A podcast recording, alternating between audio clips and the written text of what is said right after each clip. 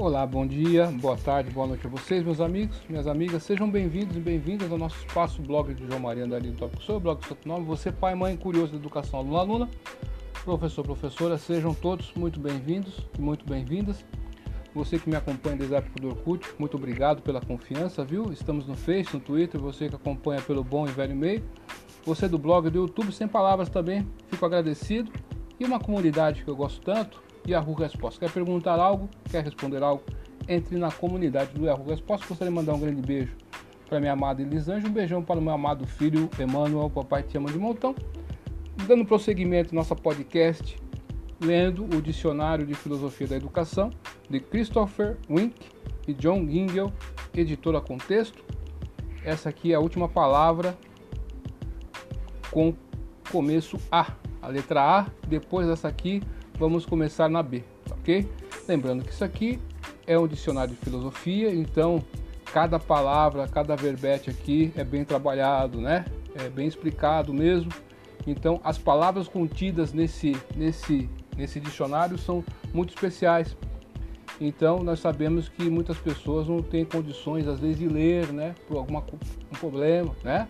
Então através da podcast essas pessoas podem é, adentrar o conhecimento também. E tem pessoas que nós sabemos que gostam de escutar podcast no ônibus, no, no trem, no metrô, né? Você pode fazer qualquer coisa e escutar a podcast. E no dia de hoje, hoje é dia 17 de julho de 2020, é sexta-feira, no meu relógio são 18 horas e 48 minutos, vamos ler a palavra avaliação. No âmbito da educação em geral, as questões sobre avaliação dizem respeito a duas áreas. Em primeiro lugar, questiona-se a necessidade da existência da avaliação do sistema educacional. Em caso de resposta afirmativa, ou seja, caso seja decidido que deve mesmo haver um sistema de avaliação, as dúvidas recaem sobre que tipo ou tipos de avaliação deveriam ser usados. Via de regra, a primeira questão é vista como aquela que encerra interesse filosófico, ao passo que a segunda não passa de matéria técnica relegada à órbita de preocupação de profissionais de áreas diversas. A ideia de que poderíamos passar muito bem sem processo algum de avaliação provavelmente será vista com certa perplexidade, algum embaraço e talvez até alegria pelo professor de matemática, prestes a corrigir e atribuir a, digamos, uma lista de exercícios aplicada em uma classe de 30 alunos. Alegria porque se trata de uma tarefa tediosa. Perplexidade e embaraço porque é uma tarefa que a maioria dos professores entende como parte do ensino e da aprendizagem da matemática. Essa reação do senso comum está essencialmente correta. Entretanto, de tempos em tempos, alguns teóricos sugerem a abolição da avaliação, seja no âmbito da educação, seja em toda parte. Lerner, L-E-R-E-E-R, 1972, sugeriu que deveria ser possível que estudantes frequentassem cursos na universidade sem que fossem avaliados, ao passo que o grupo de teóricos conhecidos como desescolarizadores escreveu sobre sua vontade de extinguir toda e qualquer forma de avaliação na atividade educacional. As duas propostas enfrentaram críticas vigorosas com relação à primeira sugestão. Fleu, F-E-E-F-L-E-W,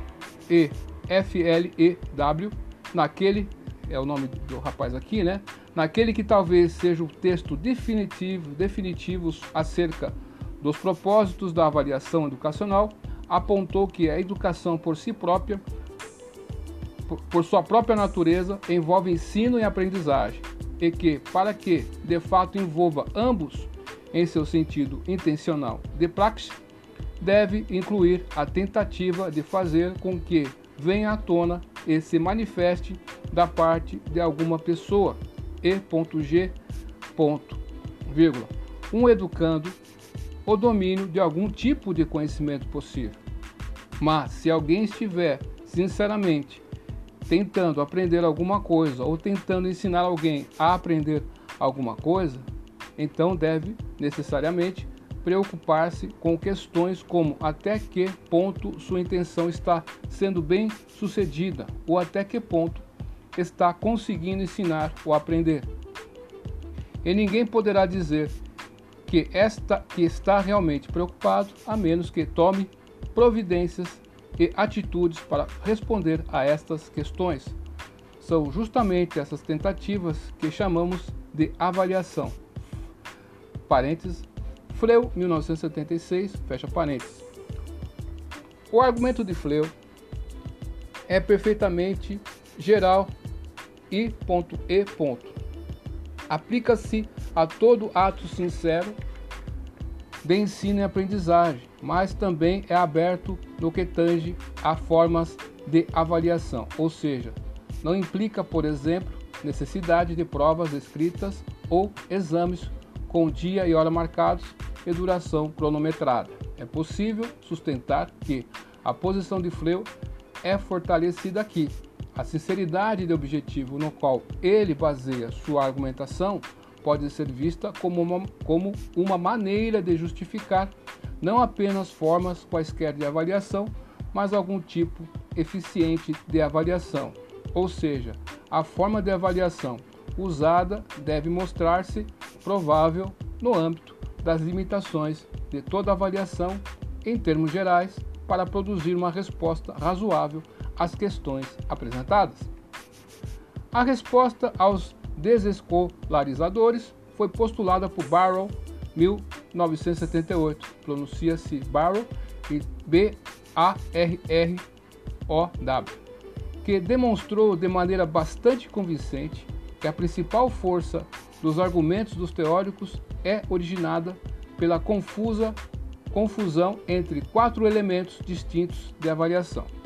O primeiro é a atribuição de notas qualquer tentativa de diferenciar a competência das pessoas em qualquer matéria de qualquer maneira. Depois há a certificação, que é o negócio de tornar pública as notas ou a graduação de alguém, por meio de diplomas, títulos e certificados. Em terceiro, aparece o uso de provas e exames como meio de atribuir notas ou graduar. Em quarto, vem o uso de outros meios de avaliação, tais como a avaliação contínua ou o julgamento intuitivo dos professores. Barrow mostra que, mesmo sendo pertinente levantar questões com relação às quatro áreas separadamente, por exemplo, será que não há certificação em excesso na sociedade? E será que a atribuição de certificados, diplomas e títulos é usada de maneira sensata? Interessante isso, né, meus amigos? Minhas amigas, no, no âmbito da educação, o foco mais relevante recai sobre algumas formas de atribuição de notas, porque a educação deve obrigatoriamente envolver padrões de competência e é preciso haver modos de medir o progresso com relação a esses padrões. E Barrow demonstra que, até certa medida, a certificação desempenha um papel útil na sociedade, porque de fato necessitamos de um sistema capaz de nos dizer se as pessoas são proficientes em itens tão diversos quanto o domínio da habilidade matemática ou a capacidade de dirigir um automóvel. Este ponto pode ser reforçado pela consideração de que, na esfera de qualquer país democrático, o sistema de educação pública comum como um todo deveria ser aberto ao escrutínio público, ampla e irrestritamente, de modo a permitir a atribuição da devida responsabilização e uma, das e uma das maneiras pelas quais essa prestação de contas opera mais facilmente é por meio da investigação dos processos de certificação. Barrow, 1978. Interessante isso porque, meus amigos, é, além de avaliar e certificar, nós sabemos que é, pessoas obtêm certificados de maneira política. porque são parentes de não sei de quem, aí consegue o certificado. Então ela tem o certificado, mas. Então, essa dicotomia aí, ó, certificação, diplomação e, e avaliação, isso é um estudo que é, dentro da pedagogia e dentro da, dos cursos de licenciatura é permanente. Você tem, vai ter que sempre estar pensando nisso e sempre aferindo. Eu lembro que no Senai nós tínhamos aula de metrologia. A gente fazia caldeiraria, tinha um pessoal que fazia serralharia industrial, fazia os dois, né? Porque é caldeiraria. É, tinha um pessoal que fazia mecânica geral, pessoal que fazia ajustagem, torneira, tornearia mecânica, né? Mecânica geral. É, então, todos nós, uns faziam eletricidade, né? Industrial. Então, todos nós, outros faziam fundição, fazíamos aula de metrologia. E na aula de metrologia, o ambiente era mantido em 20 graus, porque os equipamentos de precisão para medir algo tem que estar nessa temperatura, não pode estar nem muito quente nem muito frio, né? Então, é, esses equipamentos de, de medição, paquímetro, micrômetro, né? Relógio comparador, né? É, mesmo uma trena aí do serralheiro de um caldeireiro, você tem que sempre verificar se está tudo em ordem. Tem que aferir a precisão para que você possa, ao obter uma medida, ela esteja correta. Está compreendendo? Sempre tem que fazer a aferição, certo? Então, na educação, você, meu amigo, minha amiga, que está estudando aí o curso de licenciatura e de pedagogia, vai ser permanente isso. Você vai ter que sempre se aferir, né? Tem que sempre estar atualizado, acompanhando de perto a evolução dos seus alunos, e dos instrumentos que você tem de avaliação e ver quais outras possibilidades existem. Ok? Para não cair isso que o autor está falando aqui. Certo? Continuando. Embora aparentemente não deem conta da amplitude das questões levantadas acima, os textos filosóficos recentes sobre o tema da avaliação são importantes e interessantes. Já foi sugerido que, se queremos um sistema escolar que ofereça conhecimento rico e abundante a seus alunos, então os meios com os quais atualmente avaliamos os alunos por meio, por exemplo, os padrões e testes associados ao currículo nacional inglês, tem um asterisco aqui, no final vou ler a nota.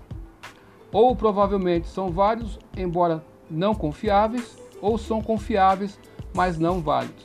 Em outros termos, os testes e padrões de que dispomos hoje ou terão plenas condições de submeter a uma avaliação e julgar com propriedade o conhecimento rico e abundante que desejamos, mas não nos tornarão aptos a prever a performance futura da parte das pessoas testadas ou, pelo contrário, nos darão condições de prever a performance futura, mas apenas às custas da não aplicação efetiva de testes que realmente avaliem o conhecimento. Aspas, rico, fecha aspas, e abundante. Davis, 1996. Se de um, se de um lado tal sugestão parece suscitar apenas pro, problemas técnicos, ela na verdade ameaça mais uma vez a própria natureza da avaliação. Se acatada, nos conduzirá ao niilismo educacional. Entretanto, em função da razoável preocupação acerca da especificação dos termos e condições dos testes e da consciência de que jamais será possível chegar ao teste perfeito e de que sempre existirá um grau de risco inferencial. Derdam, 1979. D-E a-R-D-E-N, Derda, 1979. Envolvido no, no deslocamento ou projeção dos resultados do desempenho obtido em um teste para performances futuras. Parece haver pouco motivo para que a sugestão seja acatada. Gingel e Wink, 1996. No campo da avaliação educacional, bem como na esfera da ação dos tribunais ou das autoescolas, seria insensato pensar que podemos erradicar por completo a possibilidade de erro. Portanto, a questão nem sempre é saber se este ou aquele meio de avaliação em qualquer campo dá conta do trabalho, mas se de alguma maneira alcança razoável sucesso em seus objetivos. E quando se trata de responder a essa questão, deve-se ter sempre em mente a implicação da possibilidade de não existir sistema de avaliação algum e ao fato de que, para quem está sendo avaliado, a avaliação constitui uma força de justiça. Dearden, 1979, D-E-A-R-D-E-N. Fecha parênteses. Ponto final. Vamos ver aqui a nota da tradução inglesa, né? Porque esse é um livro que foi escrito na Inglaterra e aqui no, no Brasil nós temos nosso sistema de avaliação, então tem que fazer a comparação. Notas da revisão da tradução. Apesar de serem bastante diferentes dos sistemas de avaliação britânicos, os sistemas de avaliação brasileiros também possuem o mesmo problema, os mesmos problemas de validade e confiabilidade citados pelos autores. Porém, no Brasil, esses problemas não provocam tanta polêmica quanto no Reino Unido, pois as notas obtidas em nossas escolas têm pouca influência sobre o destino dos alunos. Essas notas não têm impacto sobre o acesso à universidade que no Brasil se dá pelos vestibulares, vestibulares e raramente influenciam a entrada dos alunos no mercado de trabalho. O Brasil passa recentemente pela tentativa de implantação do sistema de avaliação mais abrangentes. O Enem, Exame Nacional do Ensino Médio, é um exemplo dessa tentativa por visar atingir com uma prova unificada todos os alunos que concluem o ensino médio. No Brasil, no ensino fundamental, exames mais abrangentes, como a Prova Brasil e o SAEB, Sistema de Avaliação da Educação Básica, atingem alunos de todo o país para avaliar o desempenho de suas escolas e municípios em relação à educação. Ponto final. Bem, meus amigos, nós estamos vendo aqui, está um barulho aqui, vamos continuar. E a avaliação é um tema muito rico, não dá para tem que estar sempre, sempre acompanhando, né? Às vezes o aluno erra por um descuido, então ele, ele errou por descuido, não que ele não sabia. Então o professor tem que estar sempre atento, sempre atento a essas, essas questões, né? Às vezes ele errou por falta de conhecimento um pouco mais aprofundado, então tem que ser trabalhado mais a matéria para aquele aluno. Então é isso aí. Muito obrigado pela sua atenção até aqui. do vídeo de tudo, depois do vídeo da dúvida. Estude hoje, porque amanhã pode ser tarde. Até mais, tchau.